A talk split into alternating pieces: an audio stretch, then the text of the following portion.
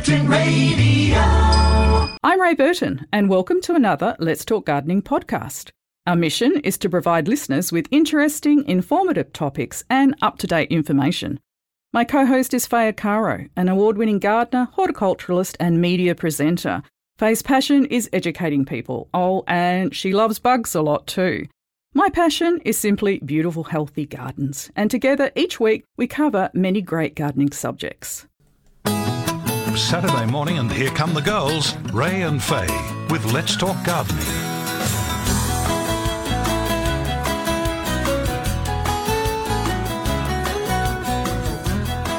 Hey, hey, gardening friends, how are you out there? Yes, we are fabulous at this end. Also, thank you for asking.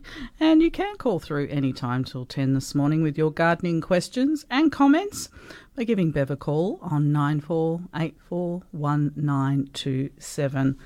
Big shout out to the dynamic duo. Love this pair, Chris Bartlett and Mark Carlton, for the fabulous breakfast program.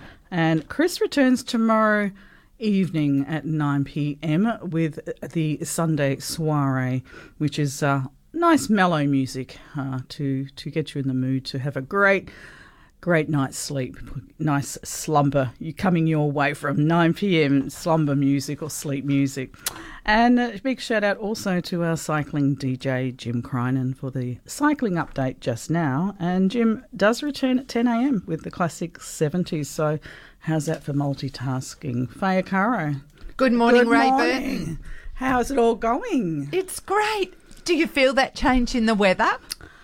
Oh, come on. Oh, what change? Oh, the nights are cooler. Last night was definitely cooler.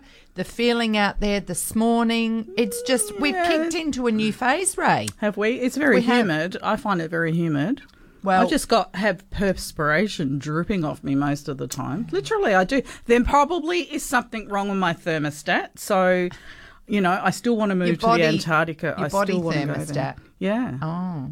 I must be because you know you're saying it's fabulous, and I'm going, oh no. Well- still, to me, it's still very warm. We were out last night, so we came home after dark, and it was mm. evident that last night was not one of those warm, balmy nights. If you're in the house and you've got the TV on and the air conditioner going, like a lot of people might have mm. been lately, escaping heat, then you you wouldn't notice it. But if you're outside at, at different times, I was up early this week and it was sort of like you need another layer on type weather. Well, I set out last night till after nine o'clock, and uh, yes, and uh, I so thought it it wasn't was. cool where you were. I don't think so. I don't think there was a lot of anything Okay. going on. Well- But again, that's just well, my personal you opinion. you're near water, so your temperature ambiance is a little bit more stable, perhaps, Mm. uh, compared to where we are. But Ray, we are now in Bunuru. Bunuru, I like that. Yes,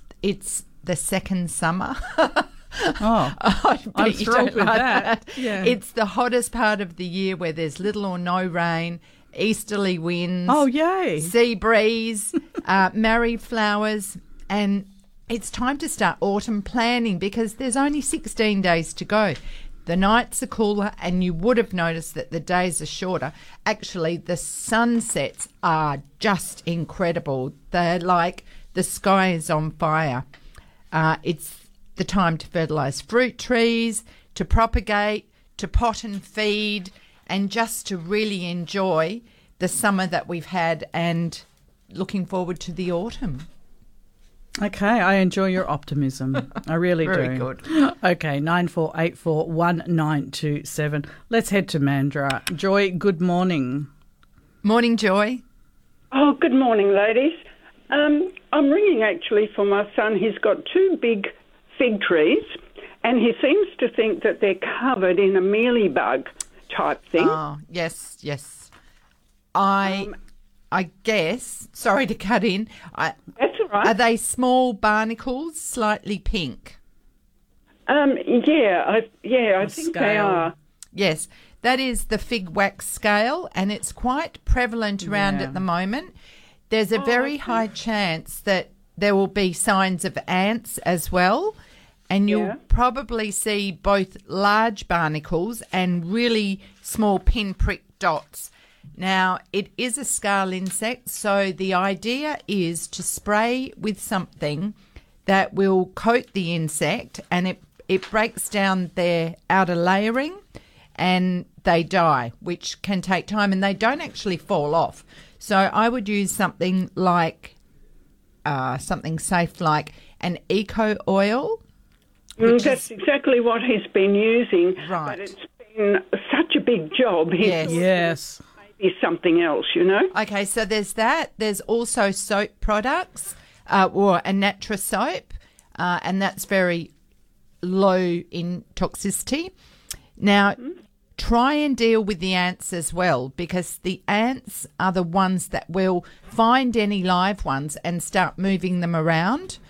Oh, So okay. target the ants too.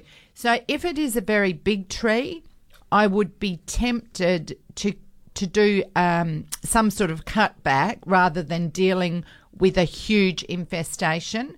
That way, you'll have more chance. You need to spray any oils probably in the evening rather than in the morning because oils and hot weather aren't good for the plant. No. Um, can he cut them back now, even though it has um, fruit on it? Well, he would lose the fruit, but you just need to weigh up how bad the infestation is. Oh, okay. It's Righto. not. It's certainly not an ideal time to cut it back, uh, No. but it is time for summer pruning. So yeah, you, you weigh up whether you're going to lose the fruit, but will you lose the fruit anyway if you can't get the scale under control? Yeah. Exactly. Yeah. But target the ants, and it's imperative to clean up any fallen leaves and do that ongoing, particularly in wintertime, because they will hang love- around at ground level and they'll be back again next year. Well, um, so he's on the right tram, really, um, doing the oil. Yes, and if he goes back and rubs, it's quite satisfying, really, rubbing those stems and getting the, the dead dry scale and flicking them off. Um, Yeah. because if they're still alive, they'll be moist and sticky and they'll bleed. But if they're dry, they'll be crunchy and They sort of flick off. and they flick off easily even after they're dead. But they will Oh, stay there anyway, unless you Yeah. scrape them off. Well, yes. Well, like once you spray, um, if they're sticking to the thing, you think they're still alive. Actually, I That's guess. that's exactly right. Yeah. Okay. Well, thank you very much, ladies. You're welcome, Joy. Good luck. Good luck. Okay. Thanks, Joy. Cheers. Okay. And let's head to Queen's Park. Speaking with Karen. Good morning. Morning, Karen. Good morning. I haven't rung in for a while because Yeah. everything had been broken down and nothing was working, including me. in Oh. that heat, I can't. I just can't cope with that heat. It's in, in, Well, It's, do you know it's hideous, Karen. I, I'm with you. Ray did say we haven't heard from Karen I did for a say while. that. I did we say hope that. she's all right. Yeah. yes, eh, yeah, but uh, my internet wasn't working. The phone was was giving me problems, so everything is didn't like the heat, including, as I said, including me. That's it. Anyway, I'll, I just have to do something in the garden. What I've just noticed, some quite a few of my trees, I can see the veins in the leaves, especially in my bauhinias, and also in some of the um, my my um, lemon tree. Um, now, I have read up that I should use. Uh, the, it could be either iron deficiency or magnesium deficiency. Can I give them both?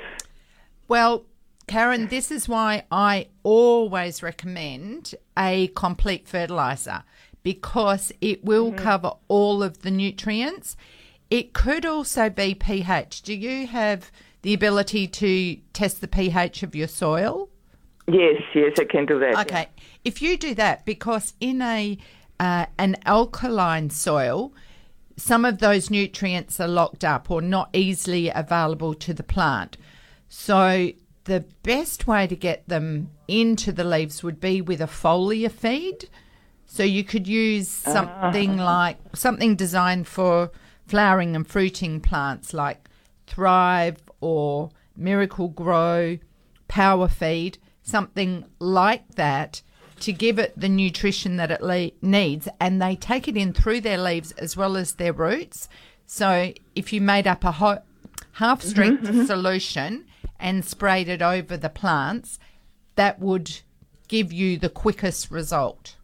Okay, and how often shall I do that? And I suppose only in the early in the morning or Or later in the day would be fine. Yes, not not, Mm-hmm. in the heat? Not in heat, but they do need that nutrition. So you could do a half strength weekly. Ah, okay, okay, okay, good, good. But good. you're you're on the right track. It does sound like they're hungry for something, but giving them Mm-hmm. the complete nutrition should cover all your bases. And with a foliar feed, you should see the results more quickly than Oh, okay, because I had control. given them some, some complete fertilizer, which is a while ago. I wasn't sure whether I can give it to them when it's so hot, whether they, uh, I don't burn the plant. That's what I'm so afraid of. Yeah. and I mean, that's they're burned anyway, Yeah. but I don't want to burn Yeah, exactly. It- fertilizers on top of it. it is getting to the time again. Well, you know, once we've passed the heat, the real bad heat, the plants that are growing still do well with nutrition. So we're coming up to autumn. It's only about less than three weeks away. So keeping that in mind, the cooler nights, it kind of changes everything. The plants will start coping better. And I've already seen in some areas of my garden, there's there's signs of regeneration after that little bit of rain we had. Yeah, yeah, that's true. I've noticed it too. Yeah, Hmm. and and can I just just mention my mango tree? I've got a very big mango tree. Unfortunately, it's growing so big. I've seen on, on some of the leaves. It's the first time I've noticed that there is a, a slight whitish uh, cover which I can wipe away. I don't know what to do about it. It's too big to spray it or to do anything. What about if I just forget it and just leave it? Uh, Karen, can you send us a photo, please?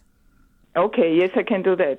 I'm I'm not everywhere. sure. It's just on some of them, and it's at the moment it's it's full of fruit and and it's so big. I know I have to have to cut back eventually, but at the moment I can't. I really can't do anything about it. Well, I would. I, I do wonder what the the white powder might be. Whether it's dust. Um, I can wipe it away. It, it's very. It's not very dark. It's not very whitish. It, it's more, more gray, but it's not not on all the leaves. It's just on some of them. And it's the first time I've noticed it. I've never seen it in other years. Hmm. But I'll send you a photograph. I will by, by next week, so All right. we can talk about it next week. All Okay, right, thanks, great. Karen. Thank, thank you so much. Have a lovely day. Thank You too. You too. Bye. Cheers for that. Thank you. Bye. Bye. And coming up shortly, we are chatting with Eva Ricci. She is the executive officer of the WA turf industry, and we're talking about brown lawns.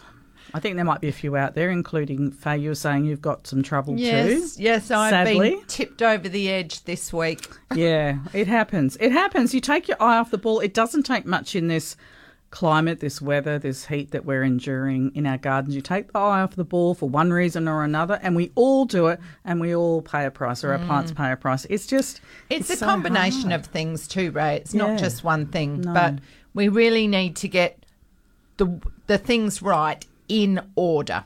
Yeah. And so we're going to talk to Eva about that. I thought it was very topical, Very. and also to thank her for the great support she's been to us and and all the giveaways that she's come up with Yeah, for us. Exactly. And speaking of giveaways, now we had an irrigation controller on offer in the last week, and we have a winner. So we will be speaking about that uh, very, very soon. But uh, this was donated to us by HR Products, Daryl Wiley. It was a Orbit B-hyve Pro 8 station outdoor smart controller. That's a mouthful uh, with a retail value of 359 uh, it's a smart weather sense technology is what it uses to track weather conditions for your postcode and adjust the water appropriately when when you are reticulating your garden it all starts with that little control box Oh, okay I can't wait to learn more about them.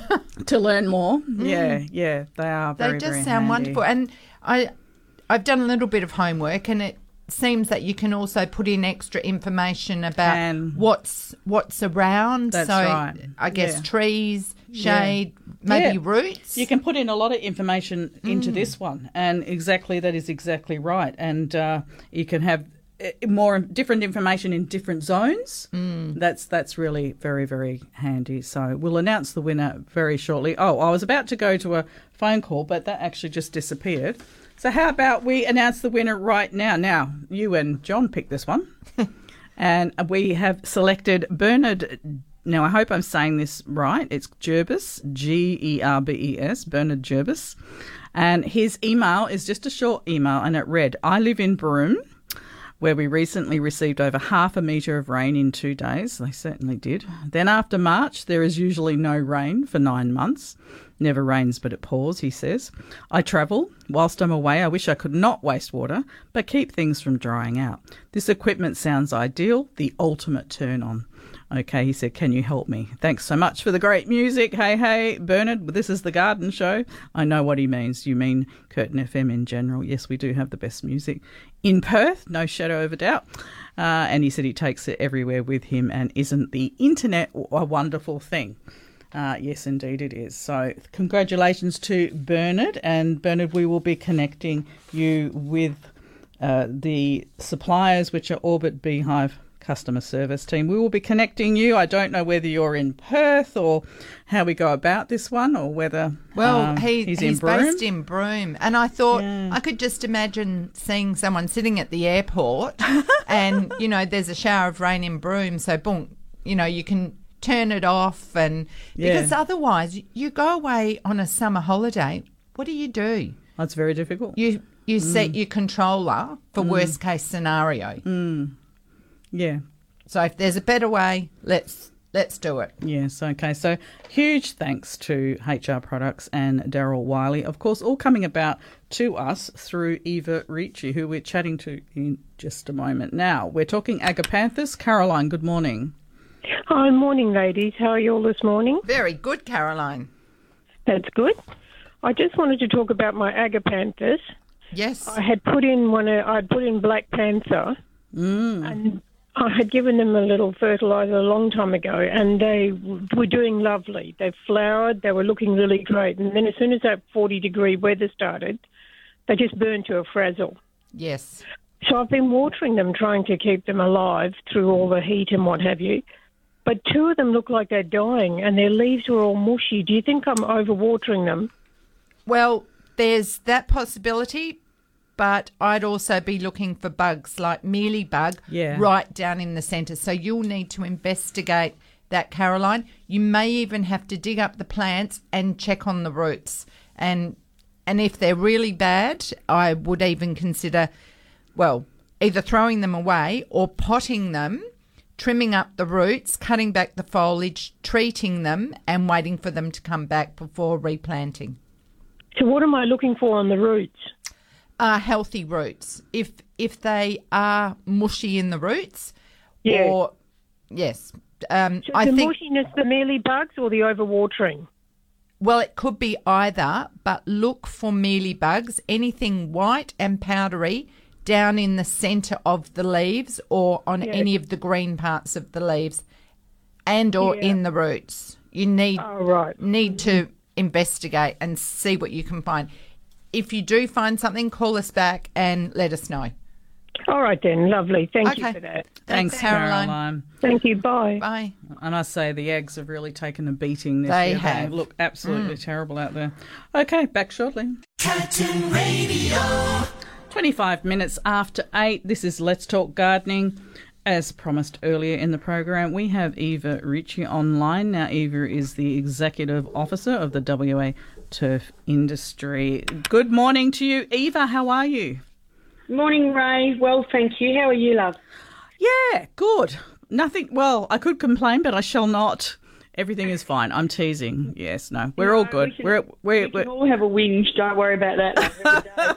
yeah, but you've got to find someone to listen to, don't you? that's right. That's right. You've got to tap a few people on the shoulder before you can get the right person to listen. so- Exactly, exactly. Nice. So, Yeah. thank you so much for what you've done for us over these past few weeks and the, Oh the prizes that you have uh, directly and indirectly supplied to the garden program that we've been able to pass on to our listeners. Yeah, it's wonderful. Thank you. I, I, I look. I just hope that it brings some awareness of, of, of the things that we need to do to keep our lawns and gardens going in this heat. I mean, we've had an extraordinary summer, mm-hmm. um, and I, I, yeah, I just think it's a you know why not share the information around and, and let people benefit from products that actually do work, and hopefully highlight to others that hang on, these are these are not bad ideas, and let's you know let's start utilising modern technologies whether it's in a with, you know within a product or um, as in a, a lay down product or um, with these smart irrigation controllers. They're amazing things. So. Well, absolutely, Eva, because a lot of us. Hey, Faye, sorry, I meant. No, that's so sorry, love.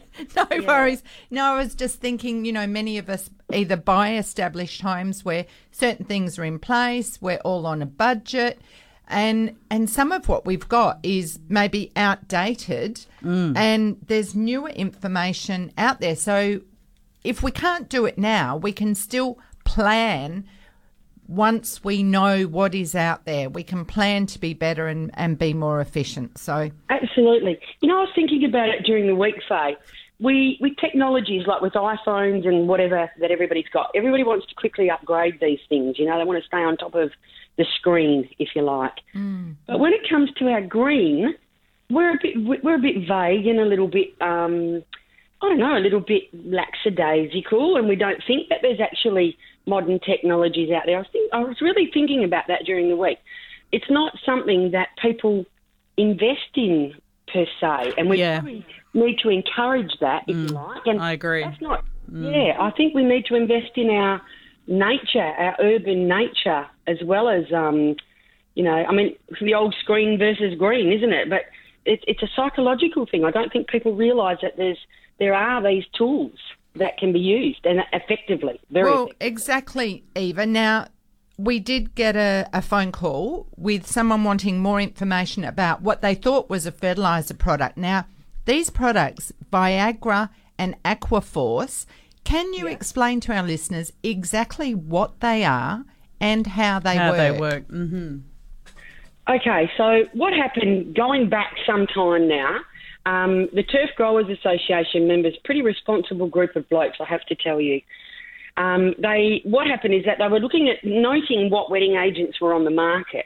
Okay, and we did a bit of testing back in the back in the day, and found out that a lot of the wetting agents back in the day had um, were mainly water and not much else. All right. So, yeah, so so what happened is that they thought, well, hang on, we need to actually we're in we, we've got to keep our our living product alive. We're selling it on to people to continue to grow. Do you know what I mean? So mm, Yeah. it's it's no- it's no different to the nursery industry, I suppose. It's actually fairly unique sort of a circumstance. Anyway, long story short, and I won't bore you, they approached a, a company called SST Australia and worked in conjunction. A couple of the growers worked really hard on this and worked in conjunction with them to develop a, a, a wetting agent that really penetrated and actually did wet out our.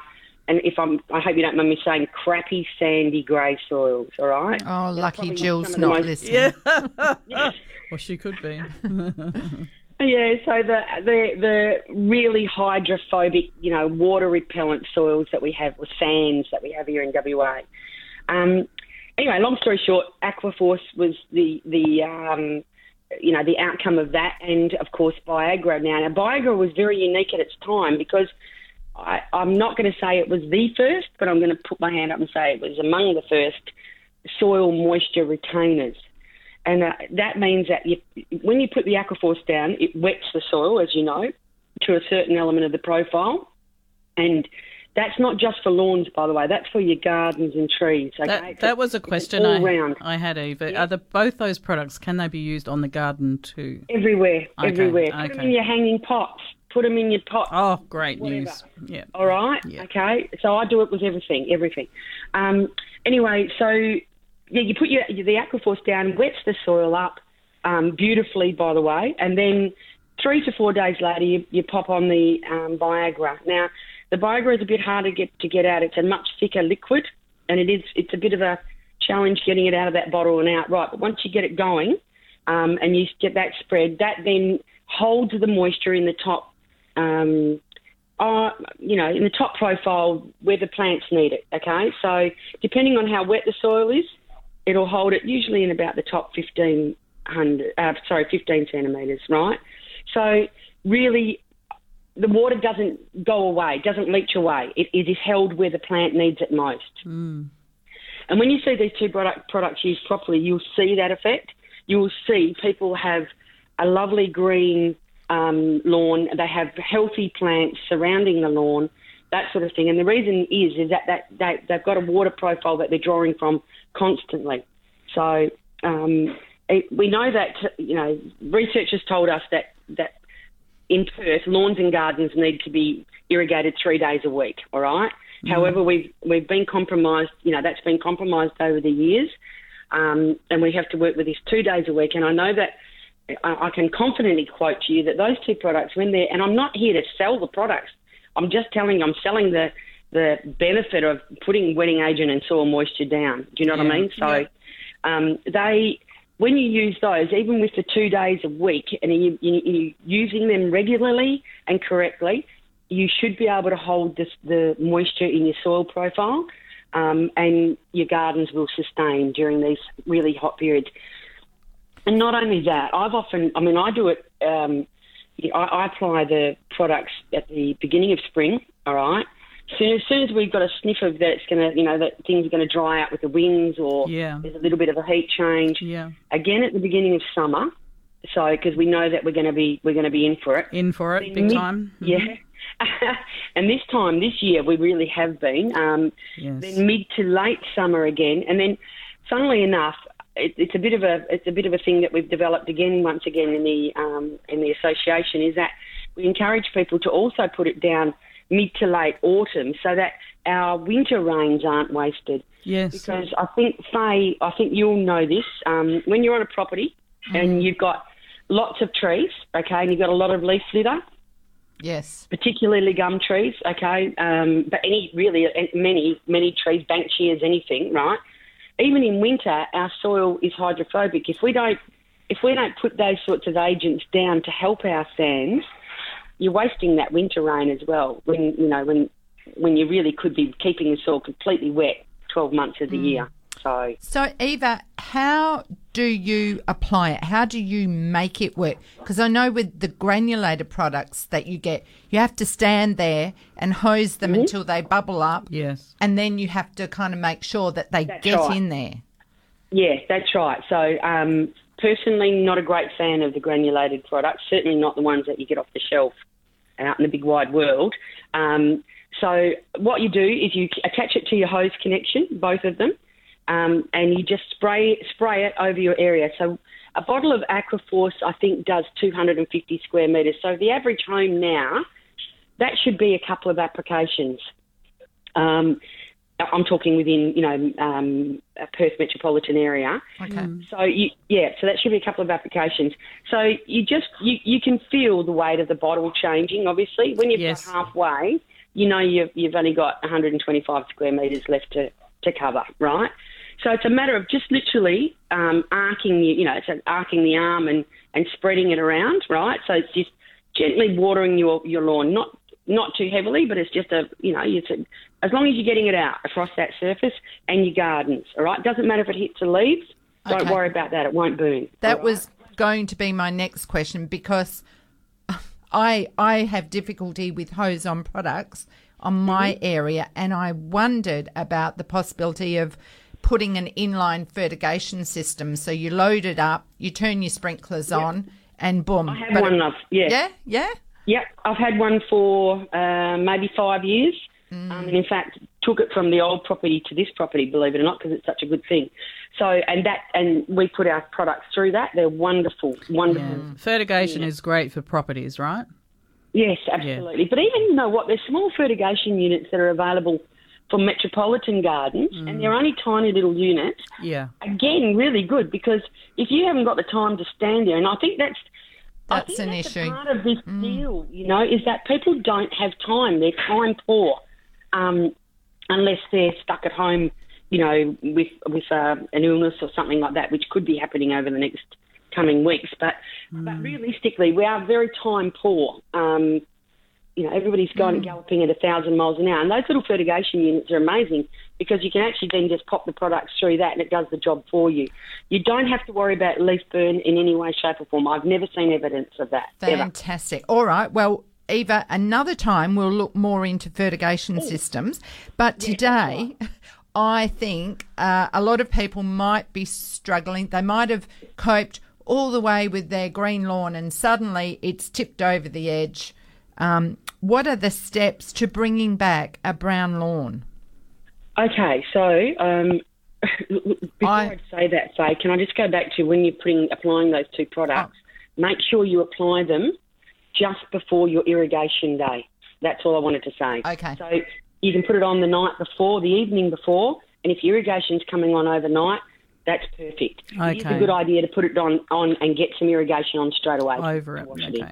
All Yeah, right. okay. Thank you for that. Right. So no, no, that's fine. Now, um, with regard to the um, the lawns, um, oh, bringing back a brown lawn. I beg your pardon.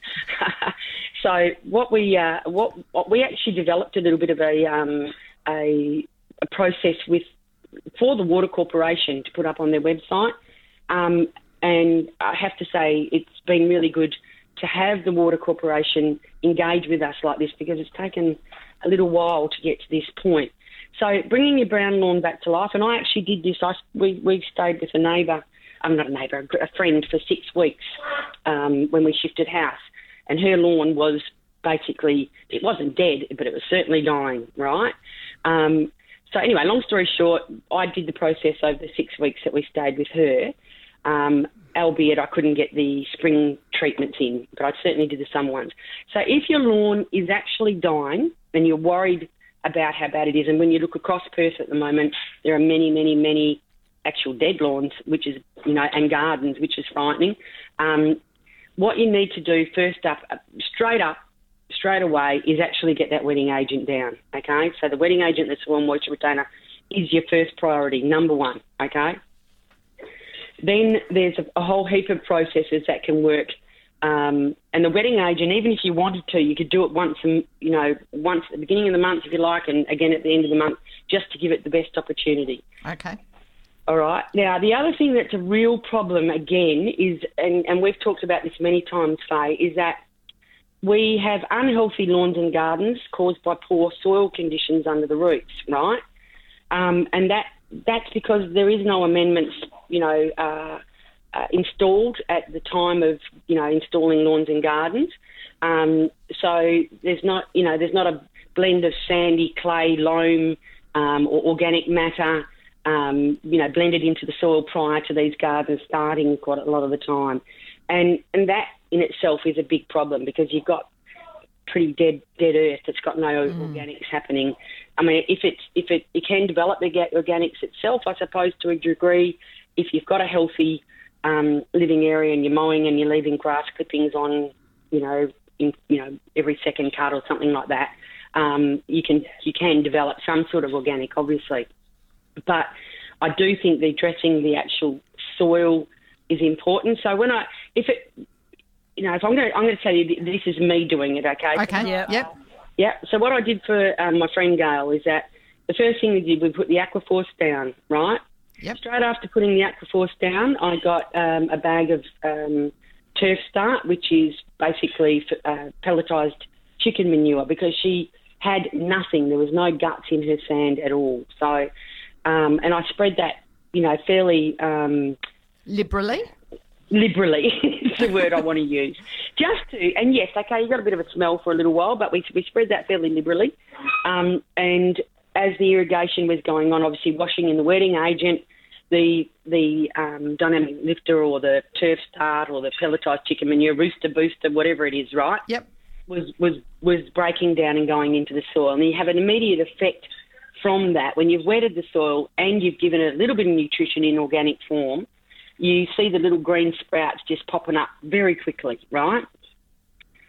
Um, so that was the first thing. Then, of course, we applied the Vigra a few days later, and everything that was uneven, I um, I got some um, uh, bags of quality clay-based yellow sands. Right now, because of the at the time it was only bags that I could do. It was actually plaster of sand that I used.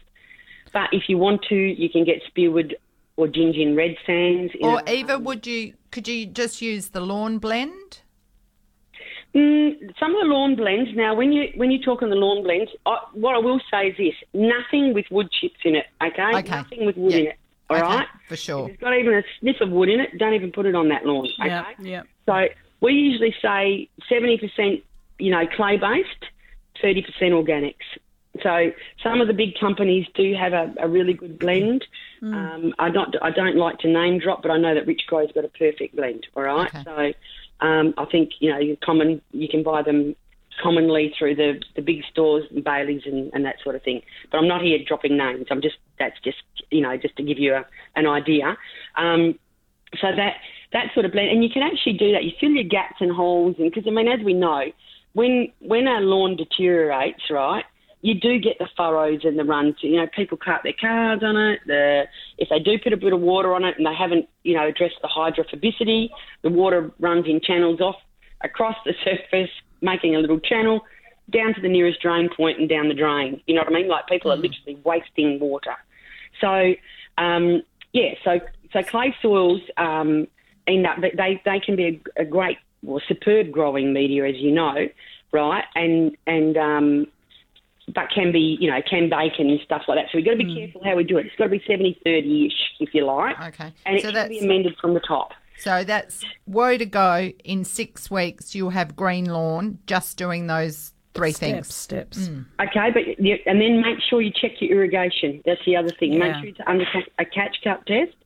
Check your irrigation and that you're getting your 10 mil of water down every time you're irrigating. Yeah. All right, um, and that's an easy thing to do. You can either get catch cups, you know, from different suppliers, or just get any straight edged container, whether it's an ice cream container, even mark up the side to 10 mil, um, tins of tuna, you know, anything that's straight edged, all right, that you can mark up, set them around the lawn, and, and definitely set, put irrigation on and, and keep it on till you get to that 10 mil height.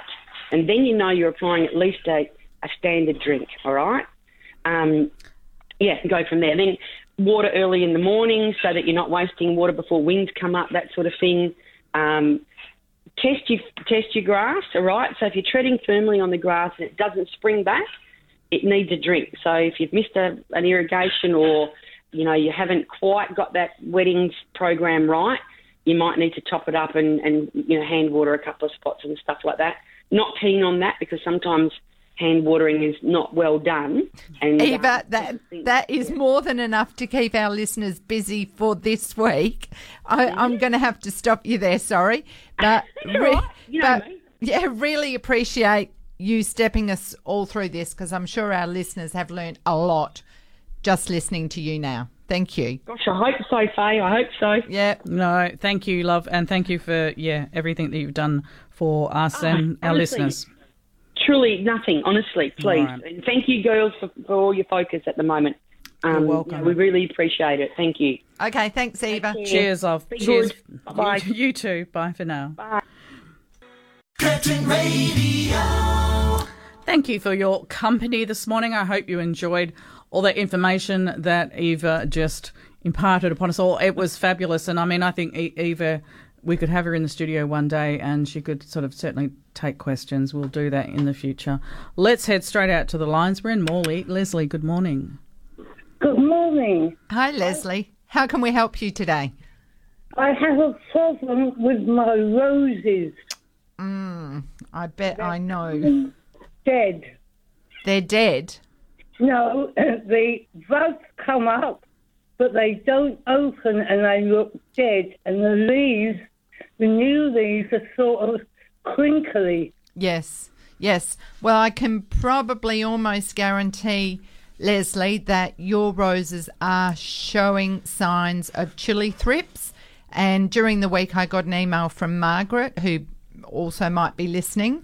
Uh, it it is a problem that can affect roses. We talked about this um, very much, or in a great deal, last year at this time. Chili thrips love the heat, and so they're particularly active. We, well, for those of us that looked at it last year, have been monitoring roses since springtime, looking for signs and doing what we could. We've talked to experts about the problems. Ray, you and I talked this week about the chili thrips. We did. Um, so, because we've had these really hot, dry conditions, it is perfect for these bugs Yeah. to get active. Perfect storm. Now, um, in a nutshell, I can talk you through what what I do in my garden. Um, having an understanding. The chili thrips breed very, very quickly. So they're a small sap sucking insect. You can have signs on your leaf. It looks like a little crisscross pattern where the leaf dies, and that is where it's left behind fluids that burn the leaves. Uh, the the new growth becomes sto- distorted, Mm-hmm. spindly, and throws out tiny little leaves Yeah. rather than full leaves. And the flower buds do not develop properly, and they can look burnt. And so, Mm. Initially, when we saw this sort of evidence, we thought cooked by the sun. Um, But yes, it, it's turned out to be something more than that. So the Ag Department have also got involved, and there are recommendations for things to do in your garden. You probably know that I'm all about integrated pest management. We have little birds that visit our rose garden, and this week I, I had a little striated pardalote flew in and flitted amongst the roses, and I'm thinking, yay, you know, you might be one of the predators of these these bugs in the garden. We also have blue wrens. There's praying mantises, uh, lacewing larvae. There are a lot of predators that can live in a garden. So I plant amongst my roses white alyssum, red salvias, marigolds. All of these things can help set up an environment where the good bugs will live. And one thing we know about the chili thrips, they don't like moisture. They prefer a hot, dry environment. So keeping the roses wet, or not keeping them wet, but applying water at different times of the day. And Ray, you were saying that you've had quite some success. I have. Yeah. So what, what have you done? Well, uh, I certainly because of the heat, uh, I I would suggest, in addition to anything else you might be doing, is just adding water over and under the leaves. And I'm not I'm not talking about a, a quick spray. Mm. You really need to. Uh, Give it a drench. yeah, drench Yeah, with yeah. water. So over and under least, the leaves. At least once a day. Yeah. Yeah. So if, if you do that, and I'm finding I'm getting good results from just that. So that's it. You've changed the Yeah. environment from a Mm. hot, dry environment to a moist environment. Yeah. So that is also going to help break their cycle. Mm. And, you know, this is a wonderful thing that we can do. Water is not your worst enemy here. No. This this is your friend. And if you can break that cycle, you can help your roses. Mm. And, you know, you might see evidence of perfect circles on your leaves. Now that that's signs that the native leaf cutter bee is coming cutting holes to make its home. So this is another reason I don't turn to chemicals in my rose mm. garden mm. because it's habitat. Mm. So is that enough information for you, Leslie? I think so. I just soak the roses at least once a day with water. I, I would say a couple of times a day myself. See, Okay. on the really hot days, I Yeah. might go out and spritz my old Yeah, man's yeah. and some of my hanging baskets, Mm. and I will just mist my rose garden. Mm. And and so doing these things can Change the environment. And Mm. also, blue sticky traps are something that thrips are attracted to. So you know, another um, another tool to help fight them. Thank you very much indeed. You're most Report welcome. back, Leslie. Thank you. Okay, thank you. Cheers, love. Bye. Okay. Short break. When we return, we are chatting with Doreen. Curtin Radio. You're with Ray and Faye. This is Let's Talk Gardening. And so we are in Waikiki. Doreen, thanks for waiting. Morning, Doreen. Good morning. I'm, my query is um, zygo orchids. I'd like to know when is the best time to divide and repot. Uh, now, I know that there's a zygopetalum orchid, but there are zygocactus. So are No, these. Not cactus. No? Okay. So zygopetalum. Uh, They've I- got like five um, spiky petals and a pansy looking face. okay. With purple and white and. Yes. Okay. Very highly perfumed. Yes, yes. I know exactly what you mean. Now, when do they normally flower for you, Doreen? Well, they've been and gone, obviously, and I, I forgot to say, um, work out when they flowered, but it was way before Christmas. Okay. I, I'm just wondering, I haven't had one of these for a long time. Um, I'm going to find out more about this unless Ray's got an answer for me. Um, normally, you would do them straight after flowering. So, if uh, what, tell me about the the pot at the moment. What are they doing right now? Oh, so it's in a quite um, large pot, and some of them have double decked. Right. So, is it pushing out of the pot? Yes, they've pushed out of the pot, and right. they're growing on top of one another, sort of thing. Okay, so it does sound like it's the time to do it. I, I know with a lot of orchids, you have a decision about do you just pot it on to the next size pot, which is just one size bigger, or do you divide? And you would do that after flowering. Sometimes they can sulk, and so you might lose flowers for that year. Um, I, I'm going to get John to look into this further. He's sitting out there, and if I don't give him something to do, he'll be quite bored, Doreen. So I'm going to throw to him and and get a bit more information for you. It's actually all I'm just having a quick look here. It's just saying that um, repotting should be done when new growth is showing. Okay. Have you got signs of new growth? Um, not really, And not eith- yet. And either in spring or autumn. spring or autumn. So, mm, so in that case, and often it's not a good idea to do when do anything when things are forty degrees. Uh, Well, so no intentions of doing it next week anyway. no, okay. So probably wait till autumn, I suspect. Now, uh, we actually will go into a bit more information about this in the next couple of weeks because February is the time Yeah. when people put their Phalaenopsis orchids outside to trigger flowering.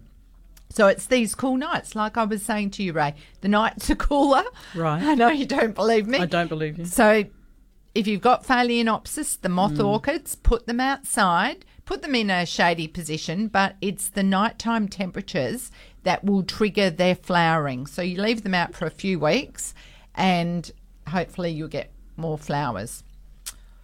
So anyway, Doreen, um, autumn. Autumn.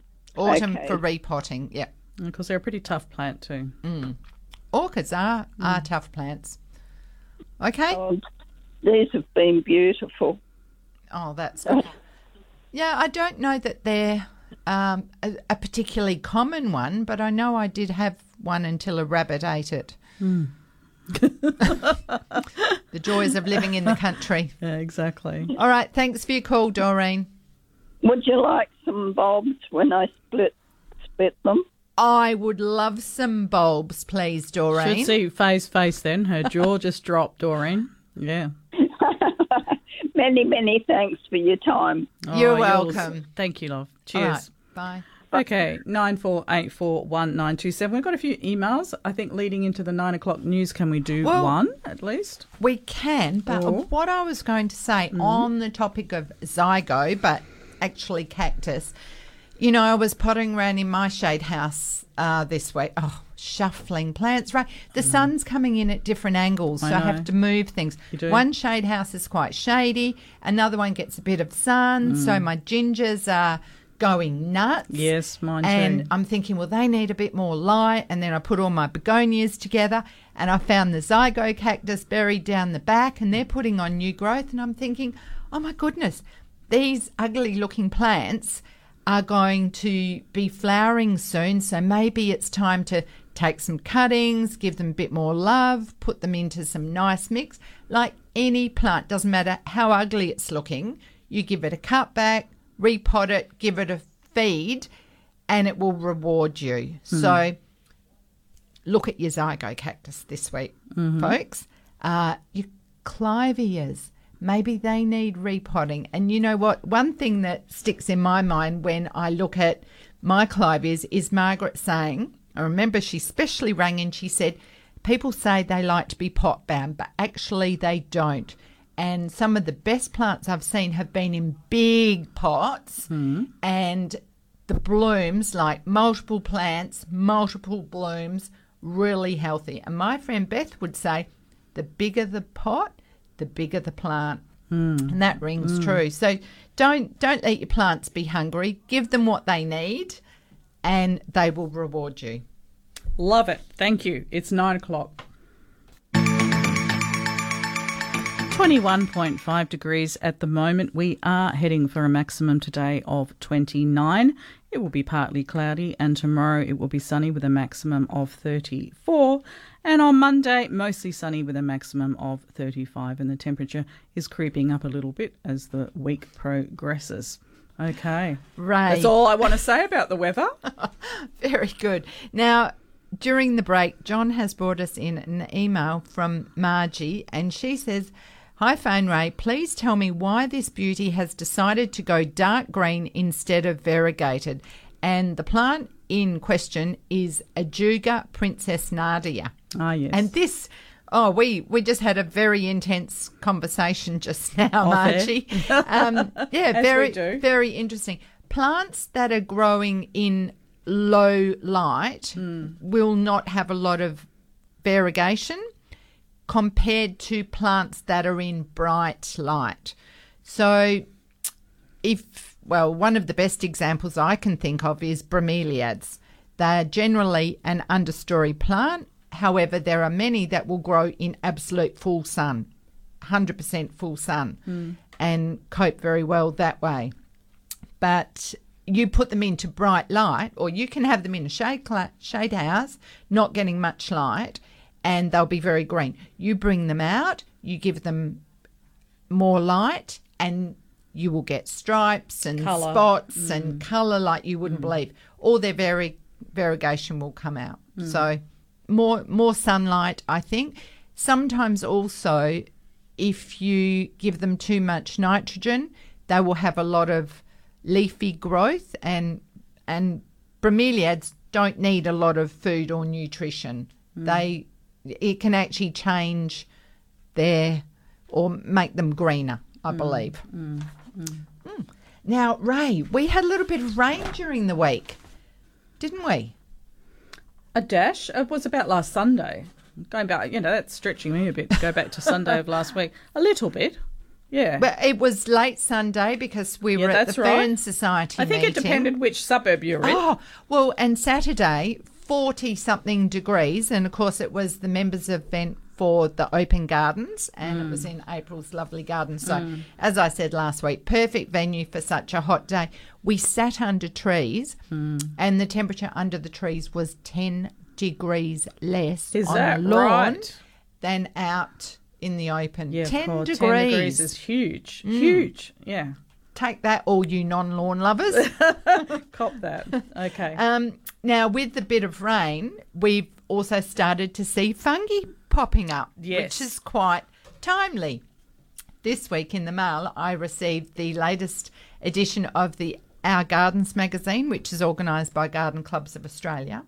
And there's a little article in there called Fascinated by Fungi and Friends, and it's written by Faye Arcaro. and so, how do people access this? Well, I suspect uh, you can contact Garden Clubs of Australia. I will actually put a link, if I haven't already, on the Let's Talk Gardening Facebook page because that's possibly one of the easiest places to access it. Uh, but with with the rains, it kicks off a whole lot of things. Bulbs have started to get active, the autumn flowering ones. Uh, you might see weeds that you haven't seen since last year. I've noticed that. uh, and and fungi, mushrooms are popping up in lawns, mm, and mm. you know, gosh, they're so misunderstood. They are, aren't they? I've Fungi, been wa- when- reading Facebook. Yeah, when we see mm. a mushroom, it is the flowering or fruiting body. Underneath, there's mycelium or fungal threads which stretch and go forever. And we have all sorts of fungi. We've got decomposers, we've got mycorrhizal, and we've got uh, parasitic fungi. So they all perform different roles. I'm going to leave it there. We will continue that discussion later, but I Oh, we haven't quite got Lynn. We haven't got So- Lynn as yet. So, you know what? I am going to give away a couple of products. Now, we just had Eva Ricci on air with us from the Turf Growers Association, and she went into a lot of depth to explain two fabulous products Vigra and Aquaforce. They're valued at $75. If you would like to win these products this week, you must be a Curtin FM member and not to have won a prize in the last 28 days. Now, if you want to win this product, also it needs to be collected. Obviously, you would have to collect these uh, these bottles, and the collection point this week will be in Wattleup. Okay, so if you're not prepared to go to Wattleup, please don't ring in. Uh, and you would be collecting uh, your combo pack of Aquaforce and Vigra from Better Turf in Wattleup. Okay, so I must stipulate that. Here is your curly question for the best looking lawn and garden in your hood. The question is grey water can be used on your garden. Where should you not use it? Grey water can be used on your garden. Where should you not use it? Must be a Curtin FM member not to have won a prize in the last 28 days. Give Bev a call, 9484 1927. Carry on. You look very busy there, Faye. Well, I've got lots of pieces of paper here, Ray. Me too. Always lots to talk about. Oh, what I did want to say after our conversation with Eva, uh, the topic today was bring your brown lawn back to life. Yeah. And there is a blog post under that name on the Turf Growers Association of WA. Mm. So if you type in bring your brown lawn back to life, it'll take you. It will. Now, I, I did make some just short notes. Yeah, I saw Uh, you. Well, this is about identifying your problem. Okay, so the first thing you do is you check your reticulation. Mm. It could be blocked with dirt or, well, if you've got brown patches in your And- lawn. or not functioning your- well. Well, your Yeah. sprinklers could be blocked. Yeah. So you've got to clean them out, Mm. um, take off all the heads and, and give them a good clean out. It can also be blocked by plants that have grown, so you may have to do That happens a lot pruning. too. Exactly. Yes. And then another thing that can happen with the easterly winds, if your irrigation is set for a certain time and it's extraordinarily windy, that Yeah. water may have been blown away. Mm. So that's when we come to the next step, which is, as Eva said, checking how much water is being delivered. Mm. Put out bowls and measure how much water each area is getting and make sure it's getting there. So your soil might be hydrophobic, so you can apply your wetting agents and soil mo- moisture products, but also compaction. So getting getting everything down there or putting goodness back into the soil. Aerate your lawn and even out those dibbit divots with a top dress mix. Mm. And then of course mowing and fertilizing. It's a good idea not to mow your lawn short on a 40 degree day. You were They saying your lawn got like your lawn got scalped. Yeah, Mm. forty degree day, no, too hot. My my lawn contractor is brilliant. Where he'll say, "It's just too hot today, Ray. I'm not coming." You know, Mm. he actually thinks for me. Thank goodness. But a lot of the times, if you've got a regular lawnmower man, they're coming at a certain day, at a certain week, and they just do it regardless. And then you're left with the aftermath. Well, in some of the suburbs where the homes are close together, I have seen. Oh yeah. You know the lawns. They the soil is hard. Yeah. And it's low, and with the, Mm. with the week we had leading up to last Saturday, you know they really did suffer. So, Mm. like Eva was saying, reapplying those products and aerating to get the the goodness down there gives them a chance. So, Mm. other than that, you know, insect and fungal problems may be an issue, and but it's not the first issue. Just because you see a brown patch, please don't think, oh, it's black beetle. If you haven't seen black beetle, um, it may not be that. There are um, armyworm or caterpillars that can do the damage. Yeah. Late in the day, go out there, put a bit of water on, and have a look if there's anything flying out because the moths, small moths, can do a lot of damage. But don't go reaching for the treatments just because you've got a brown patch. Check all those other things first. First, yeah, okay, well said. Now we've got a winner, uh, Laureen from Gooseberry Hill. Thank you for playing with us, Laureen. we will be in contact with you as how you can go and collect your goodies, which is uh, a combination pack of uh, top shelf product, as you've already heard through Eva, Vigra and Aquaforce. So well done. Now, the question was grey water can be used on your garden. Where should you not use it? Answer is on your vegetable garden, or of course anything edible for that matter. Don't put grey water on it. So well done and congratulations. 94841927 is our number. We do have free lines now, and we do have another giveaway. I will wait a little while uh, from Bigger Trees. And we are going to be giving away yet another irrigation controller, Wi Fi irrigation controller. I think we'll talk about that more next week, but that has been donated to us from Rainbird Australia.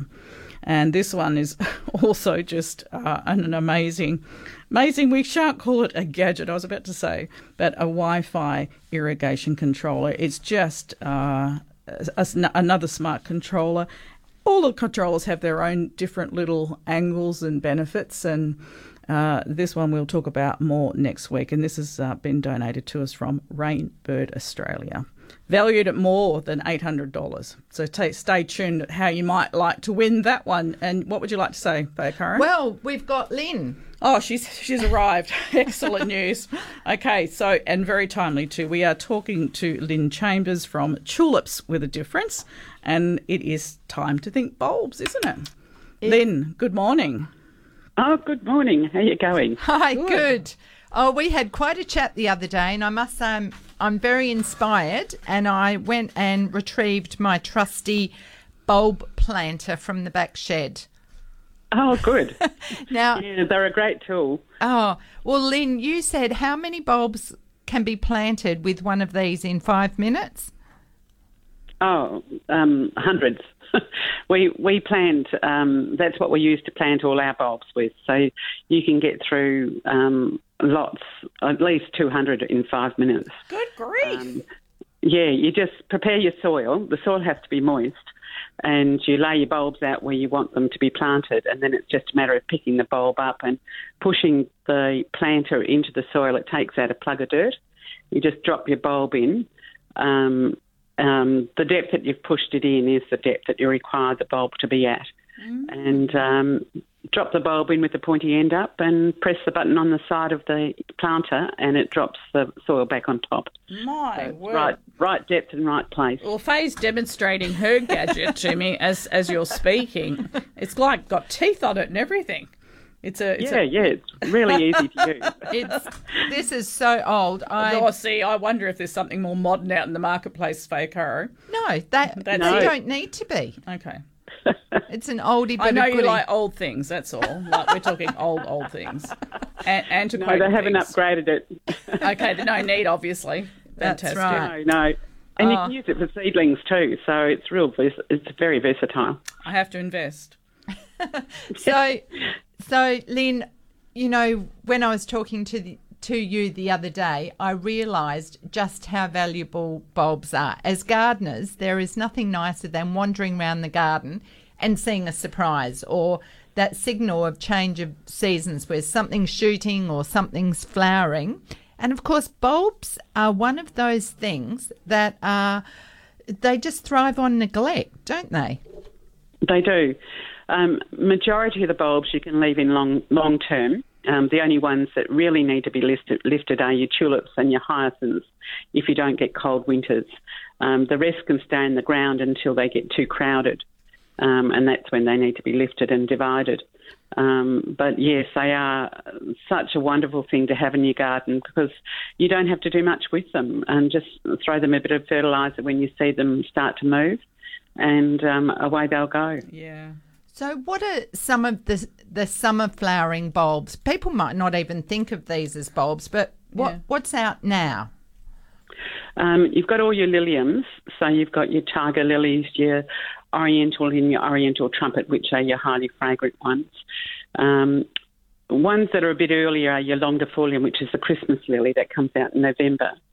Um, you've got your Asiatics and LAs that follow those. Yes. Um, and then you've got all your gladdies. You've got your dahlias that are in bloom now. They'll flower for at least three months. Um, the more you pick your dahlias, the more flowers will come. So um, they're really good value. Um, yeah, there's lots lots of variety. And Alstroemerias, Cannas, Callas. Yep. yep. They, but they're Marias are an all rounder. They'll flower for at least nine months of the year. Wow. Um, you can, um, if you haven't got water and they're established, you can um, leave off watering and they'll go dormant. And then with the first rains, they'll shoot away again. Um, I've had um, some along the edge of a path, which I don't water in in summertime, and they've been there for over 30 years. Wow. And that's what they do do every year. They formed a clump about a metre round. I've got a number of them down the side of the path, um, and they're in full bloom through spring. But um, when the hot weather comes, we um, economise on our water. Um, for the bulb garden, so I just let that go dormant. And um, yeah, they're great. And that is what we're all going to have to think about a little bit more how how we can manage with a little bit less water and do things better. So autumn's only about two and a half weeks away, Lynn. But yes. what what bulbs uh, could we have flowering in autumn? Well, you've got all your nerines, your belladonnas, which are also called um, Easter lilies or naked ladies. Is another name for them. Yeah, love Um, them. Mo- Most most bulbs have at least two names. You've got the botanical name, and then you've got a common name for them. Um, so, and some of those common names vary too. You can have multiple names for the same variety. Um, but yes, nerines, um, belladonnas, um, um, uh, rain lilies. Rain lilies are wonderful. They're like a crocus. Um, you can um, pop those in very hardy, and they have a crocus-like flower white with a golden centre, and they'll pop up with the first rains, and they keep pushing flowers out. Um, so they're excellent as well. Um, you've got autumn snowflakes. So like your spring flowering snowflake, I love what we call a snowdrop. Yeah, Yeah. snowdrop. Yeah. yeah, snowdrop is what we call them here, but they um, their real name is snowflake. Um, the autumn one flowers. It's got the bell the same. The foliage is different. It's um, a, um, a finer foliage um, in rustic tones, um, but they're very hardy as well. And it gives you that touch of colour when the season, you know, especially with the hot weather we've had this summer. Um, most gardens have had um, been impacted by that. So to have something fresh and lovely come in autumn yeah, is just yeah. wonderful. It, yeah, we need it. Now, there's much more I want to talk to you about, Lynn. Would you mind holding on a few moments? Yeah, sure. All right, we're just going to go to a quick break. Stay with us. Curtin Radio. And we're back, and we are chatting with Lynn Chambers. Are you there, Lynn? Oh, am. okay. Thank you for waiting. Uh, we have so much more we wanted to speak to you about, so we just had to go to a quick break to. Uh, To free up our time. absolutely. Now, when we were speaking the other day, we were talking about how COVID has affected things, and um, I asked if you were coming up to the Garden Festival this year, and you sort of talked about the changes. So, can you tell us a bit about what's what's happened there? Um, we, we really loved attending the garden festival, but because of staffing, we just can't do it um, um, because most of our staff that we used at garden festival are either got too old or have gone into new new jobs. Um, the same with um, down here on the farm. Um, we've got half the staff that we used to have. Um, so what we're offering instead this year is that we're going to do a delivery run to Perth for people that have supported us in the past um, at Garden, um, the Garden Festival, so that they can get their bulbs without having to pay for the postage. So um, that's just a service we decided we'd do this year to Well, help people out. Uh, and I know that with with the change of date, that affects everything because obviously you had accommodation that was booked, and and everyone has a calendar. Uh, so just changing a date wasn't easy. How did COVID affect your business, and how has that changed, Lynn? um, everybody stayed home and gardened, which has just been wonderful for us. um, we, we've got a whole new generation that have got excited about gardening as well. So um, our bulb sales have gone through the roof, which has just been wonderful. Isn't it And amazing? it, it's so wonderful to see new gardeners get excited about um, growing things. Oh. And demographically, are they younger, older, or across the board? The new gardeners. Across the board. Yeah, Yeah. across the board. Um, people that are staying home or are looking for things to fill their time um, and enjoy seeing colour and, and new things, trying new things out. So um, we're happy to help them to achieve those those goals. Um, it's yeah, it's just great. We've had lots of emails back from people who have been first timers um, in uh, growing bulbs with wonderful success, and um, you know are ready to go again. My favourite bulb is the Hippeastrum. Yeah. Ah, yes. Yeah. Do you do you stock Yeah, those? We do, yes. Yeah, we have a big range of those. Um, they're um, they're quite versatile. You can grow them in pots or the ground. Yes. Um, but they do prefer a shady spot. Um, our hot hot summers Just don't they don't hot. appreciate that. Yeah. Yeah, but you can get flowers in the spring and also the autumn. If the Yeah, yeah. I've had um, flowers just where it is. recently. Would you believe? Just spot flowering. Poor thing. Yeah, but uh, we actually uh, one of our listeners has phoned in and she said you mentioned uh, one of the bulbs that you can leave in the ground is tulips, uh, and she missed the other name. We can leave tulips in the ground and what Tulip- other? No, no, you need to lift those. Lift the tulip and the hyacinth. and hyacinth, yeah. They have to be The- lifted. The tulips that you, yeah, the tulips you can leave in the ground are the species tulips. They're um, different kind of bulb to the tulip that we know. The species are more like the original that came out of Turkey. They're a smaller bulb, um, but they're very hardy. So you can leave those in the in the garden, and they'll just come each year. They don't need the chill factor. Um, hyacinths and um, our normal tulip um, do need a chill factor to get them to flower on long stems. They'll still flower regardless, but they because our winters are short here um, compared to the northern hemisphere. Um, as soon as the weather starts to change, they'll push into flower, and you'll end up with short stems. The Yeah. flower size is still the same, but just short stems. So it comes back to what kind of a look you want. Um, if you want, if you want to pick them to bring them inside, it's best to chill them. And you do that by just putting them in the crisper of your fridge for six to eight weeks Yeah. before you plant them. And Lynn, you mentioned the same. You mentioned the planting depth was very important. Yes, because um, bulbs can get cooked in the heat of the summer, um, it's really important to plant them at the recommended depth. So, with um, most of the large bulbs, ones like daffodils, tulips, um, Dutch iris, all of those, you plant them at 10 to 15 centimetres. And that's why a bulb planter is really handy because it has the um, depth gauge on the side of it, so you can push the planter into the depth you require. Um, if you plant them too shallow, um, when you get the heat of the summer on them, it can dry the bulbs out and you won't have them anymore. Yeah. Good sure. to know. Very good to know. Well, thank you. Um, oh, I did on my running sheet here. I've I've written fundraisers and gardeners take up the challenge as suppliers sell out early. COVID does have an upside. Yes, yes. Yeah, last year we wouldn't have been able to handle Garden Week because of the fundraisers. Um, we had a huge amount of groups that were catching up and fundraising with us. So they all came in at the time when Garden Week was on.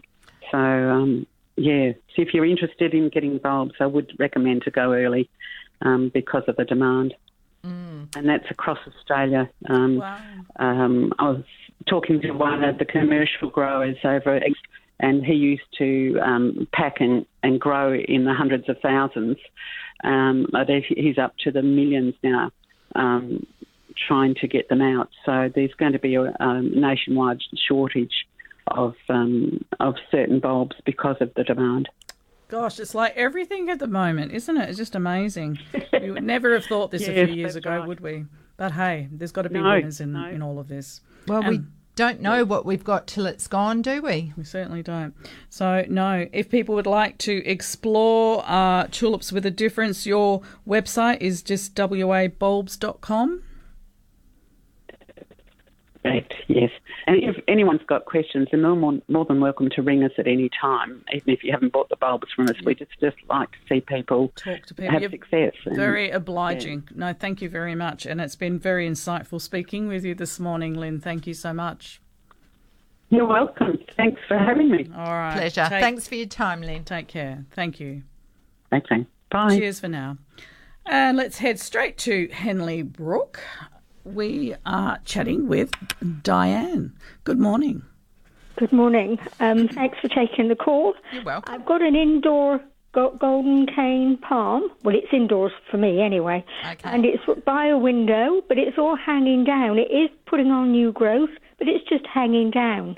Oh, Diane, have you heard the term there is no such thing as an indoor plant? I have, yes, and I've obviously got one that isn't. Yeah. Well, what I would recommend is having two plants and giving them a spell outside. So, right. putting I've got one in the other corner, same time planted, put in there, and it's doing really well. But this one's by the door, by the window, and it doesn't like it. mm, so well, I Take I it outside, you say. Yes, they well, but also check the roots. I mean, at, the, at any time of the year, but particularly now, I'm doing a lot of shuffling. The sun is moving, so Yeah. So think about: has the sun changed? Is it coming through the window, or is, yeah. ha- has the sun moved away from the window and it's not getting en- enough light? They love It's only place airflow. in the house that gets the light, so it's getting Right. plenty of light, but it obviously doesn't like it. So Well- you suggest take it outside. Well, they would like a spell outside, but also check the roots. Uh, if the foliage is hanging down, I wonder if it's too wet, if it's rotting in the soil in the pot. So you have to consider is it time to give it a pot upgrade and some fresh potting mix? Uh, is it sitting in a Been about a year, so That's quite a long should. time. Mm. Okay, I'll So- take it outside in the shade and pray Mm. for the best. But but maybe you might have to pot it onto a bigger size pot too. Okay, and I'll give that some thought as well. Thanks. And also, I've got a red leaf poinsettia, a tiny one, and the new growth is coming through green. I took that off thinking, you know, it will turn, the new growth again will turn red, and it hasn't. It's coming back green again. Okay, well, that is quite normal. That's what those oh. plants do.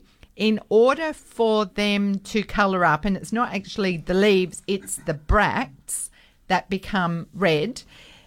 So it's it's actually about the flower. They actually chill them and change the daylight hours to encourage the red, as we know them for Christmas. So Right. you you can't do much about that. And what you will find uh, if you keep growing it is it will probably go red in winter time. Oh, okay. Well, that's okay. I'll get a change of colour each season. That's fine. Thanks very much for your help. You're welcome. Thanks, Diane. Thank you. Cheers for Bye. that. All right. Okay. Nine four eight four one nine two seven. Free lines. Uh, shortly, I'll give away our Bigger Trees voucher, also worth seventy five thousand dollars. did you hear what I just uh, said? Five thousand dollars just rolled off my tongue. Try seventy five dollars. Yes. Kerry. You know what? Yeah, exactly. She just had a heart attack. we all did. Yeah, seventy five dollars. Well, that's got everyone's attention, hasn't it, certainly Ray? has. We've got it's just rolled off. I I'm so used to talking about it. It just came out. My apologies. Carry on. Well, where I'll do I go after that? Uh, yeah, you could buy a lot of plants for seventy five grand, couldn't you? Wouldn't that be could. nice? I'm still thinking about my bulbs, Ray. I put in an order this week, so I'm thinking. What did you buy? Well, based on the fact that I I can plant with my trusty planter here, Mm. 200 bulbs in five minutes. My 91 should be able to get planted in about two and a half minutes. I'm going to have to get you to demonstrate that to me when we get off air out in the garden. We'll- how that we'll- works. I'll take you outside. Yeah, yeah. Because I, I, I can remember once hand planting salvias. Uh, what were they called? Something Victoria. Um, Queen Victoria? Yeah, something like that. And uh, 364 I planted one day. Mm-hmm. Wow. I know, seedlings. And uh, I did it all by hand. And I remember I was lying on the portico at the front of the house, and the dog was over the top of me, and I'm saying, "Help, mummy! Help, mummy!" Because I, I did. I planted 364 seedlings in one go, individually, and boy, did I get a show. Oh, yeah, bet. I nearly killed myself in the process. So I'd be very interested in your in your Mm, gadget. my trusty planter.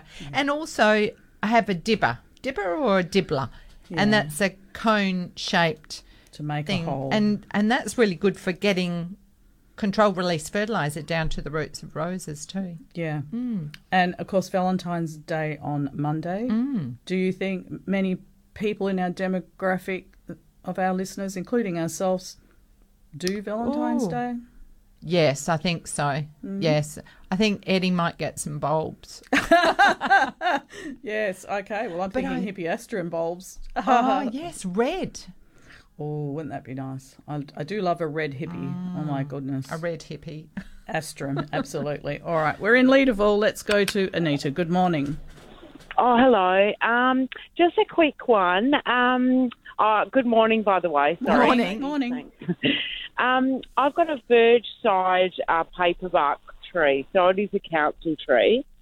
But um, just the other, uh, a few days ago, a huge branch just like fell um, onto the ground, and I noticed that like where it fell away, it was like sort of um, I, I don't know if it's white ants or anything. It's like mushy and black. Okay. So, what should I notify? Like, do they have to treat the tree, or like what happens there? Hmm.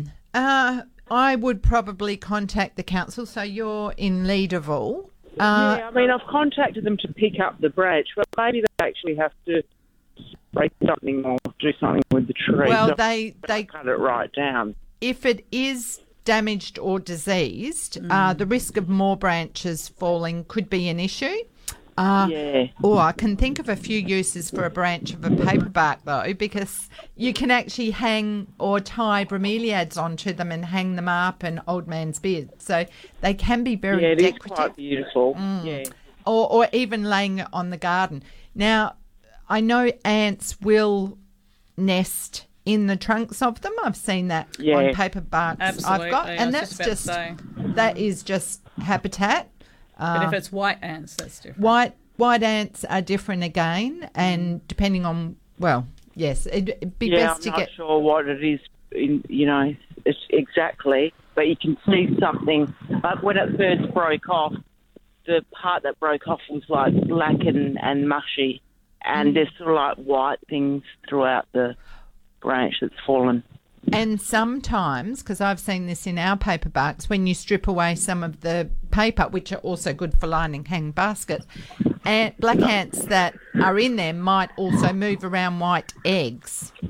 So, um, yep. So thanks. I might just mention it to the council just to save the tree, perhaps, so it doesn't keep happening. well, I would email them and I would send them a photo. That way, there is a, a record, and Yeah, um, yeah. It's much better than a phone call. Yeah, I agree. All right. Thanks very much. You're welcome, Anita. Good luck with your tree. Thank you. Bye. Cheers for that. And I was talking to a neighbour the other day, and behind us we've got um, property that belongs to I think it's called the River Trust, or they Yes. they take care of it. Now some of those um, paper bark trees had white ant in them, and Mm. they did council did come in and remove them because they had white ants in their home, and they and the pest people traced it to those trees. Yeah. Well, white ants will live in natural Of course, bush, they're there, and they're there. they Mm. will live or Mm. they will set up home in in dead wood. Mm. So yeah, I don't know. Well, I don't know why a home a bit further away, like you take away the tree and the nest, Mm. and then white ants are going to be looking for a home elsewhere. Mm. So I think the connectivity might be important. Mm. Uh, not having dead wood near your house, not having timber Mm. laying on the ground. Mm, Um, it, it's quite an interesting subject because white ants and, and black ants are all natural and understanding where they would live. I mean, obviously, with our place, we have white ants living in the bush. It's not much of a problem because that's what they do. They break down dead wood and they create mud nests, and that in turn provides uh, mud that wasps use. It's quite fascinating, the whole role of Yeah, as long as they don't migrate into your home, that's Mm. you know. That's, but that's, that's up a to us to different keep. Mm. our environment clean, wood off the floor, etc. hmm Okay, we do have to have a short break. When we return, we are chatting with Sandy and Sue. Curtin Radio. Approximately 15 minutes left of Let's Talk Gardening this morning till 10 a.m. and then Jim Crinan with the classic 70s will take over the reins. Straight out to Serpentine we are. Sandy, thanks for waiting. Oh, good morning. Morning. Um, listen, got a really impressive looking veggie garden. When you walk up to it, you go, wow, isn't that great? But it's just not producing a lot of fruit on, you know, tomatoes, zucchinis, beans, pumpkins, cucumbers, like pumpkin bush, which looks fantastic, one pumpkin. Um, what's causing it? Because it seems to be across the board for nearly everything. Nothing, nothing is producing particularly well. I think you will find it's very temperature related, Sandy, and I think 40 degree day. If you've got a fantastic looking veggie patch, kudos to you because you you might be one of the few at the present moment. Uh, we've had three bouts of 40 degree temperatures, and so plant. You know, it's it's they're surviving they're not in the best position to fruit because they don't think they can support it. Now, with some milder temperature, you might get more of the female flowers, so you may get some more fruit development, but it, it will be late. Just keep them growing well, and other other than that, it's the weather. So it's not too much um, nitrogen in the soil. Well, it it could well I, be. I did, I did wonder about that when you were talking. That is another factor. What is your produce growing in, and what have you been feeding it?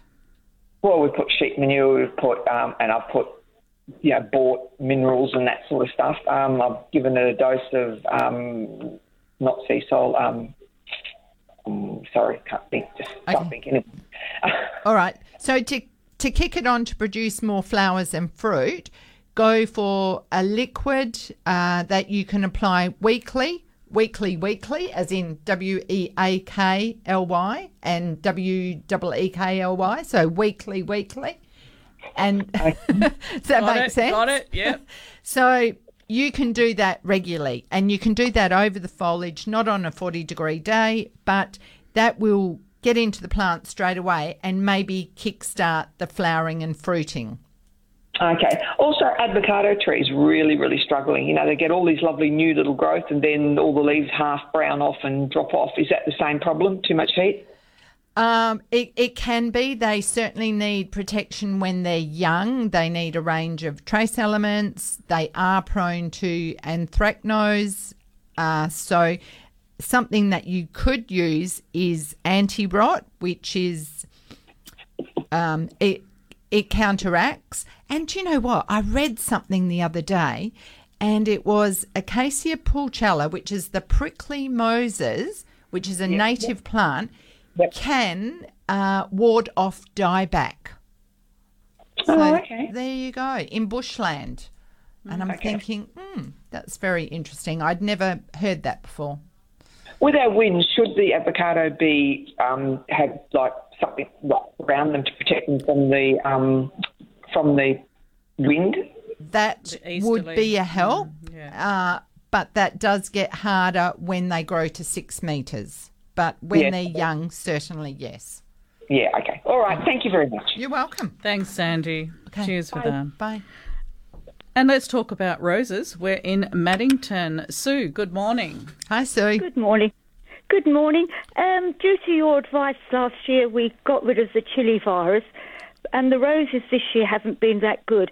But on a few of them now, and they're the Delbard roses. Yes. Um, the growth that's come is very brittle, and I've noticed up the stems when I've pruned it off, there's like raised brown pinhead little nodules, um, and they the new growth at the top is bright green, and it you'll know what I mean when I say it doesn't look right. But the nodules are up the stem, and I can almost not use secateurs. I can almost snap snap them off. It's not on all the roses, but um, you can see when you look at them that some of them aren't right anymore. I do wonder up the stem, the little nodules. Yes. If you scrape them, do they come away easily? Yes, I, I have scraped them, and yes, they do come off. Yes. Right. That sounds very much like scale. And Yes. so I would use uh, on those an eco oil. An eco oil, right?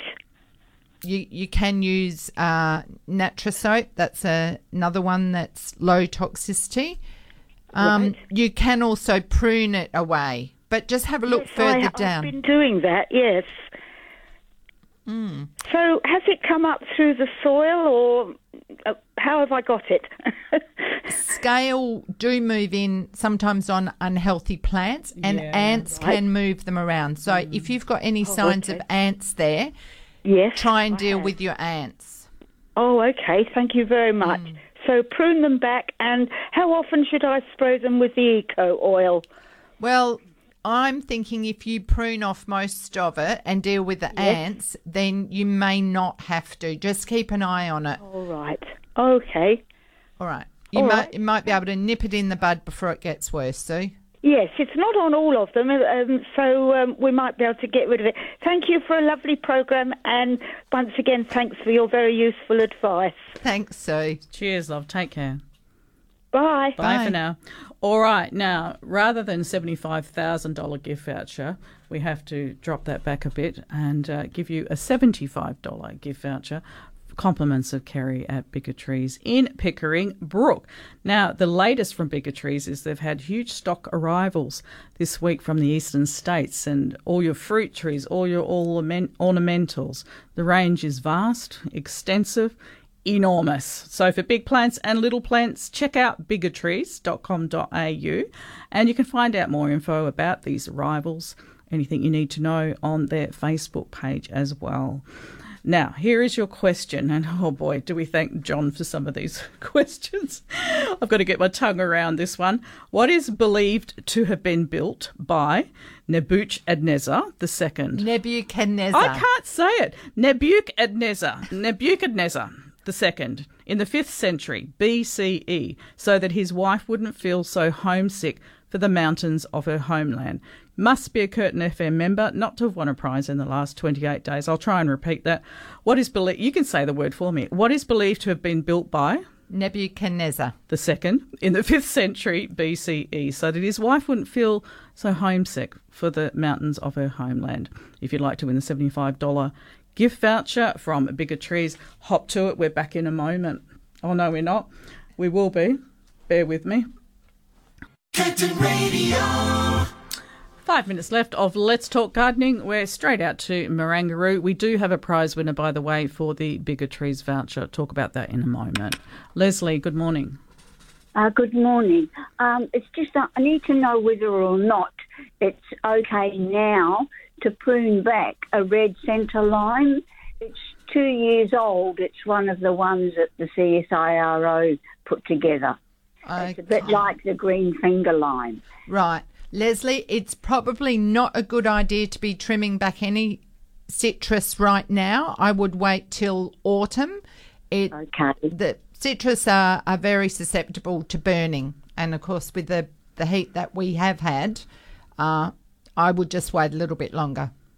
Okay, then we'll do. Okay. All right, I will take your advice. Thanks a lot, there, girls. You're Thanks, welcome. Leslie. Bye for now. bye bye. And okay, so the do I have to do this? The question was, what is believed to have been built by Nebuchadnezzar? Nebuchadnezzar. Nebuchadnezzar. How come you remember it so well? Nebuchadnezzar. Takes me back to primary school. Oh, oh I clearly wasn't there. The second. You were there. in the 5th century BCE, so that his wife wouldn't feel so homesick for the mountains of her homeland. The answer is the Hanging Gardens of Babylon. That's beautiful. So, congratulations to Julie from Thornlie. A $75 gift voucher will be in the mail to you this week from Bigger Trees. And do let us know what you spend it on. We love to know. Carry on. Now, Paula has sent us an email. She says, Good morning, Faye and Ray. Does ginger plant need to be in full sun? I found one sprouting in the kitchen. Can I still plant it at this time of year? I have some growing in the pot. Yes, you can. They do very well at this time of year. They like they do like sunlight, but they like filtered sunlight. If it's growing in the kitchen, I would just um, be concerned that it's not um, well that it might have been treated and or not organic. Uh, so knowing where your your rhizomes come from is always good. They will grow. It will die down in winter, but in the meantime, it will grow well. Feed it up. Give it a huge pot because they do need a lot of room and a lot of food and a lot of water. And then before winter time or around winter time, it'll start to go off, and Yeah. that's when you harvest it. Mm. So I would tend to get them growing in spring, Mhm. but you do still have a few months. Barbara of Kinross has written in. She has the opportunity to obtain a fig and a ro- a fig tree and a rosemary bush, but they have to be transferred to pots. Question is, what size roots can I expect them to have, and is potting them a good idea? Both are mature. The fig is about six foot tall and fruiting at the moment. Is perhaps taking cuttings a better idea, and how would I go about that? Well, a six foot fig tree isn't that big. No. They do have big roots. The best time to move it would be winter when they're dormant and you can give it a really hard cut back. Uh, it would, however, I think, be better to do it later, not now. You would lose all the fruit if you moved it now. Uh, but they will grow well from a cutting once again in wintertime. Same with the rosemary. You know, you can have a go. You really haven't got a lot to lose. However, I certainly would take cuttings from the plant because I think they will do better from cuttings. And, mm. you know, you could take quite a few and create a hedge of rosemary. Lovely. There we go. Okay. Anything else you need to say to wrap things up? Well, we have booked Daryl Hardy, Dr. Daryl Hardy, for next week. He's coming in. Okay. He is. Great. And I've learnt a new word this week, right? Okay. Daryl will be right on top of it. It's entomophagy. Entomophagy. Yes. And uh, okay. And what does it mean? Uh, it's about insects and Funny that. uh, being self sufficient and the culture of eating insects. Of eating insects. Yes. Oh, I need It- to know more. Not. I thought you'd never ask. It could be our future, Ray. It could well be. Anything could happen. Who knows? Look at the last couple of years. Like a like a quick shout out to Daryl Wiley again from HR Products for supplying a fantastic uh, Weather Sense smart irrigation controller, the Orbit B-hyve Pro. That was won by a lucky Bernard Jervis, okay, and he resides in Broome. We are giving away a different beast next week. This is a Rainbird product. It is another smart irrigation controller. This one that we will talk about more next week is valued at more than $800. Now, if you've entered in the past and you haven't been lucky, here's your third chance coming up. Okay. Thanking Bev Daring, John Glidden. Thank you, Faya Caro. Wishing you a very good week. Wishing all our listeners a great week. Uh, Jim Crinan is next with the classic 70s. And then also Brendan T from 12 noon. The gardenism I chose was from Andrea Whiteley. She posts these beautiful gardenisms and she actually highlighted one and tagged me on it on the Facebook page. So here we go. Some people could be given an entire field of roses and only see the thorns in it. Others could be given a single weed and only see the wildflower in it. Perception is a key component to gratitude, and gratitude is a key component to joy. We like that. Happy gardening, everyone. Take care, and we will be with you again next Saturday. Cheers for now. We hope you've enjoyed listening to another edition of Let's Talk Gardening on Curtin Radio. Happy gardening.